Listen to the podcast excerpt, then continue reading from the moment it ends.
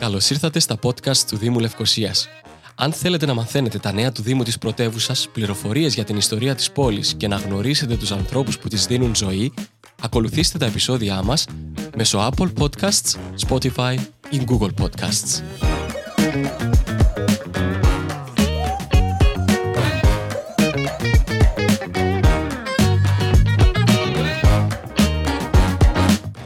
Πολιτιστικό Ίδρυμα Λευτέρη Οικονόμου παρουσιάζει στον εκθεσιακό χώρο Γκαράζ από τις 20 Μαΐου έως και τις 11 Ιουνίου την ερευνητική έκθεση «Η Γλύπτρια Παυλίνα Παυλίδου». Πρόκειται για τη δεύτερη έκθεση της τριλογίας που αφορά Κύπριες γυναίκες καλλιτέχνηδες της πρώτης, δεύτερης και τρίτης γενιάς, γενιά του 10, 20 και 1930 αντίστοιχα. Αξίζει να θυμίσουμε πως η πρώτη έκθεση ήταν αφιερωμένη στη ζωγράφο Λουκία Νικολαίδου με τίτλο Εξιστορήσεις, η οποία πραγματοποιήθηκε το 2020. Η Παυλίνα Παυλίδου γεννήθηκε το 1924 και πέθανε το 1990. Μεγάλωσε και γεννήθηκε στη Λεμεσό. Σπούδασε γλυπτική στο Λονδίνο από το 1956 έως το 1959 και συνέχισε τις σπουδές της στη Ρώμη. Εκεί εργάστηκε για λίγο καιρό και παρουσίασε την πρώτη της ατομική έκθεση το 1960. Την περίοδο 1961 έως και 1977 έζησε στο Παρίσι. Το 1967 παρουσίασε τη μία και μοναδική ατομική της έκθεση στην Κύπρο στο Χίλτον Λευκοσίας. Το 1979 μετακόμισε στο Μοντεκάρλο του Μονακό, όπου έζησε μέχρι το θάνατό της. Κατά τη διάρκεια της ζωής της, τιμήθηκε με διάφορα βραβεία γλυπτικής. Εξέθεσε τη δουλειά της σε ατομικές και ομαδικές παρουσιάσεις σε πολυάριθμες εκθέσεις στη Γαλλία και το εξωτερικό. Η έρευνα επιδίωξε αρχικά την ανείχνευση των γλυπτών της και ακολούθως η έκθεση επιχειρεί μια σφαιρική παρουσίαση του έργου της, αφού εγχώρια ελάχιστες αναφορές υπάρχουν για την ίδια και το έργο της, καθώς εγκαταστάθηκε και δραστηριοποιήθηκε στο εξωτερικό από νωρίς. Ω εκ τούτου, το σύνολο του έργου της παραμένει αθέατο και άγνωστο στο κυπριακό κοινό. Η Παυλίνα Παυλίδου δημιούργησε κυρίως σε μπρούτζο χωρίς να λείπουν και άλλα υλικά. Αξιοσημείωτη είναι η απουσία θεματικής της δουλειάς της πέρα της ανθρώπινης φιγούρας, την οποία προσέγγισε με γεωμετρία και εξαιρετική ευαισθησία. Η έκθεση αποτελεί την πρώτη επιμελημένη παρουσίαση της δουλειάς της στην Κύπρο και επιδιώκει να παρουσιάσει έστω και 32 χρόνια μετά το θάνατό της το τόσο σπουδαίο και διαχρονικό της έργο. Για την Παυλίνα Παυλίδου μιλήσαμε με την Αδαλή Μαρτίνη, ανιψιά της γλύπτριας, η οποία παρόλο που δεν πρόλαβε να την γνωρίσει, μεγάλωσε με ιστορίες για τη θεία της μαμάς της και συνεχεί αναφορέ στο ταλέντο της. Ναταλή μου, η Παυλίνα υπήρξε θεία της μαμάς σου, της Αλεξάνδρας, σωστά. Σωστά. Τέλεια. Σε ευχαριστώ που πήρες το χρόνο και έχεις τη διάθεση να μιλήσεις για την ε, Παυλίνα. Ήταν πάρα πάρα πολύ ενδιαφέρουσα η επιλογή της θεματικής γιατί όπως ε, ανέφερα είναι 32 χρόνια από το θάνατό της και πάρα πολλά πράγματα για αυτή την γυναίκα που υπήρξε εξαιρετική καλλιτέχνης με τον συνολικό όρο, δεν ήταν μόνο πολύ καλή, δεν είχε ταλέντο μόνο, είχε το mindset του καλλιτέχνη. Είναι τόσο άγνωστα για αυτήν. Είμαι σίγουρη ότι Πέθανε τη χρονιά που γεννήθηκες, οπότε ήσουν μόνο Σωστά, λίγων μηνών. Πέθανε δύο μήνες αφού γεννήθηκα. Δεν την πρόλαβα δυστυχώς. Έχεις όμως τις αναμνήσεις από τις συζητήσεις της, ε, της οικογένειας για την Παυλίνα. Ναι. Πες μου, όταν ακούς το όνομα της ε, Παυλίνας, τι είναι τα συνειρμικά αυτό που σκέφτεσαι, αυτό που έχεις ακούσει περισσότερο για εκείνη; Η μαμά μου της είχε απίστευτη αγάπη και τρελό θαυμασμό. Οπότε πάντα έλεγε πόσο απίστευτος άνθρωπος ήταν, πόσο ιδιαίτερος άνθρωπος ήταν ε, και πόσο μπροστά ήταν για την εποχή της. Αυτό το πράγμα το ακούω πάρα πολύ συχνά για γυναίκες που έζησαν εκείνη την περίοδο και δυστυχώς ένεκα της ε, κατάστασης ε, δεν είχαν την ευκαιρία να, να δειχθεί το ταλέντο τους με τον τρόπο που ενδεχομένως ελφόμαστε να, να είχε αναδειχθεί και να είχε ε, αναγνωριστεί σήμερα. Αυτό είναι αλήθεια. Ε, θέλω σε παρακαλώ πάρα πάρα πολύ να μου πεις ε, ε, καταρχάς ε, η, η, η Παυλίνα ήταν η κόρη του και της; Του Παύλου και της Κρυσταλλίας Παυλίδου.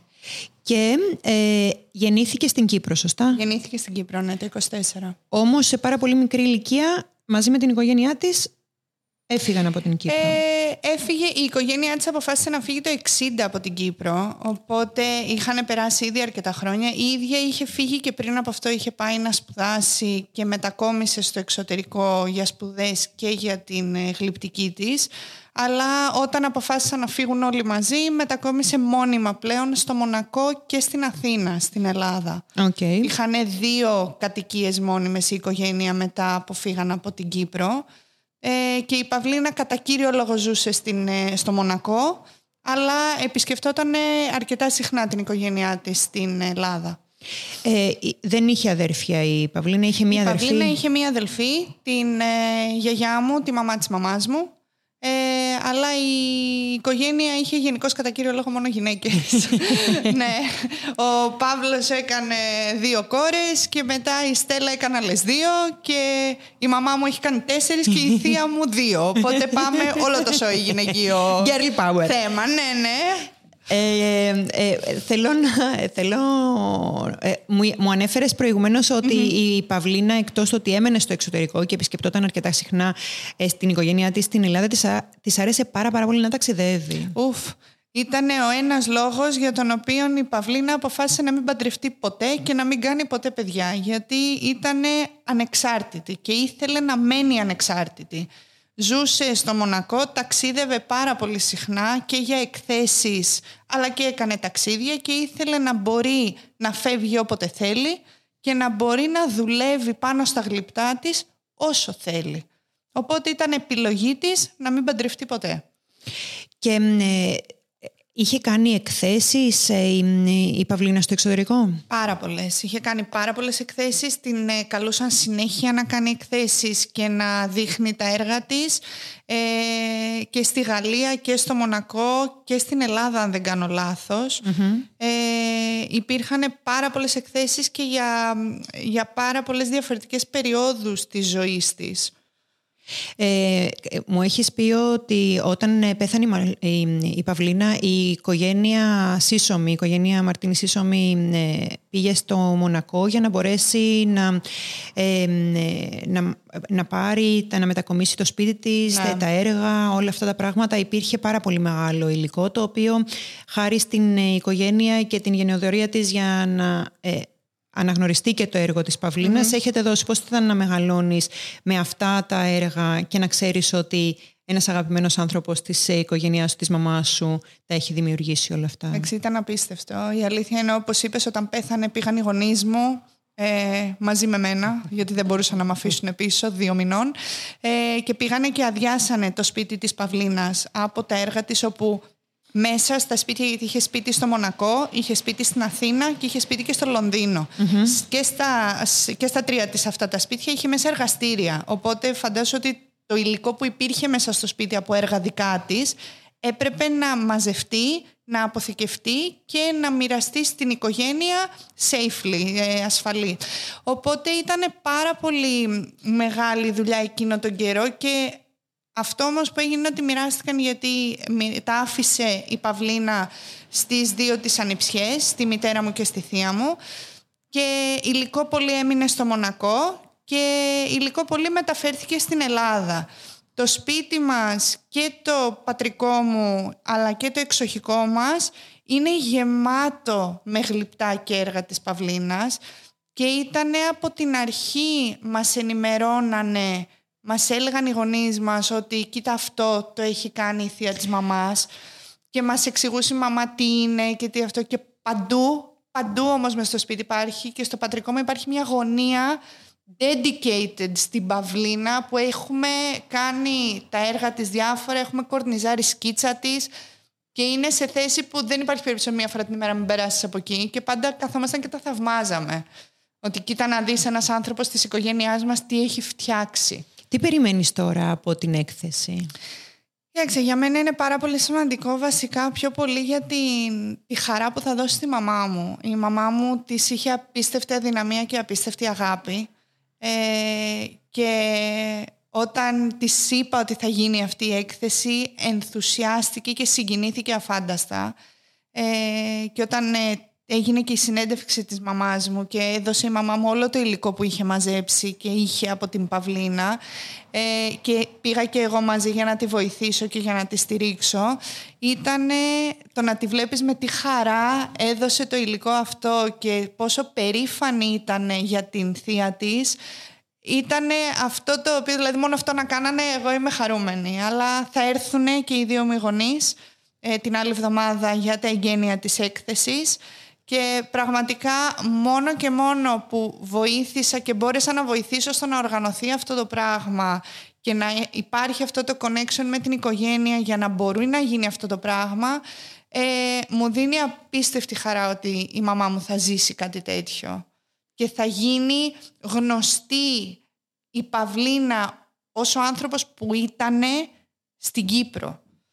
Γιατί πραγματικά στο εξωτερικό την ξέρουν, στο, στην Κύπρο πάρα πολύ λίγος κόσμος την ξέρει. Και ξέρει το έργο και όλα αυτά που έκανε.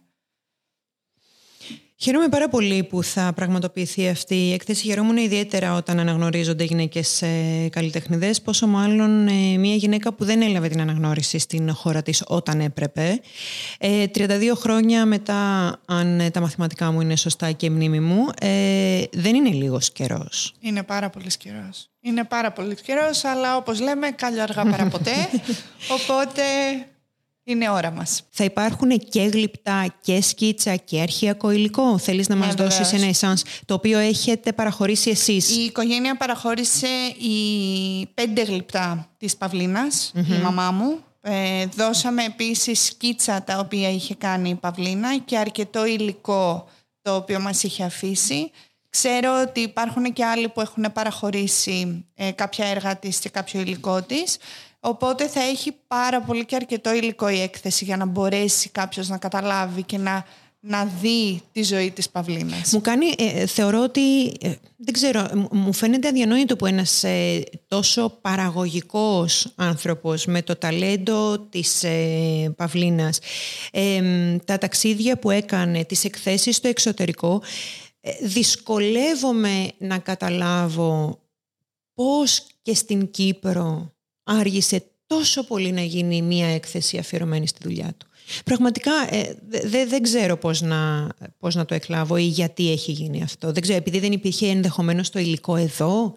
Πιθανότατα. Πιθανότατα. Αυτό που ξέρω είναι ότι ε, ήταν πάρα πολύ μπροστά για την εποχή της, οπότε ε, δεν υπήρχε τότε ο λόγος να, δεν, δεν υπήρχε ο λόγος να γίνουν οι εκθέσεις τότε. Τώρα μετά ήταν πάρα πολύ επικεντρωμένοι στο εξωτερικό και τη ζητάγανε τόσες πολλές εκθέσεις να γίνουν στο εξωτερικό, οπότε δεν, δεν, ε, δεν θέλω να πω δεν ασχολήθηκε, αλλά ήταν τόσο, ε, υπήρχε τόσο μεγάλη ζήτηση για την ίδια στο εξωτερικό που η Κύπρος σαν να την ξέχασε κάποια στιγμή, δηλαδή σαν να... Επειδή ήταν ήδη πάρα πολύ μπροστά η Παυλίνα και με το υλικό που είχε και με το έργο που έκανε, ε, μετά προχώρησε αλλού και δεν, ε, δεν Η εξέλιξη του καλλιτέχνη με την εξέλιξη Μπράβο. της χώρας δεν ήταν ακριβώς, ε, ακριβώς παράλληλα. Δεν υπήρχε η γραμμή για να μπορέσουν να διασταυρώσουν και κάπου για να μπορέσει να γίνει αυτό. Εντάξει. Εγώ ευχαριστώ πάρα πολύ τον κόσμο που κάνει τώρα την έκθεση και όλο το ενδιαφέρον που έχουν γιατί πραγματικά ήταν κρίμα να, να υπάρχει τέτοια ε, ιστορία και τέτοιος καλλιτέχνης από την Κύπρο και να μην γίνει μια έκθεση εδώ. Οπότε πραγματικά ευχαριστώ που γίνεται όλο αυτό το πράγμα τώρα. Στην ερευνητική έκθεση παρουσιάζεται επιλογή γλυπτών της, σχέδια, οπτικοακουστικό και αρχαιακό υλικό που προέκυψε μετά από έρευνα σε κρατικά αρχεία στην Κύπρο και κυρίως από το πλούσιο αρχείο της οικογένειάς της στο εξωτερικό.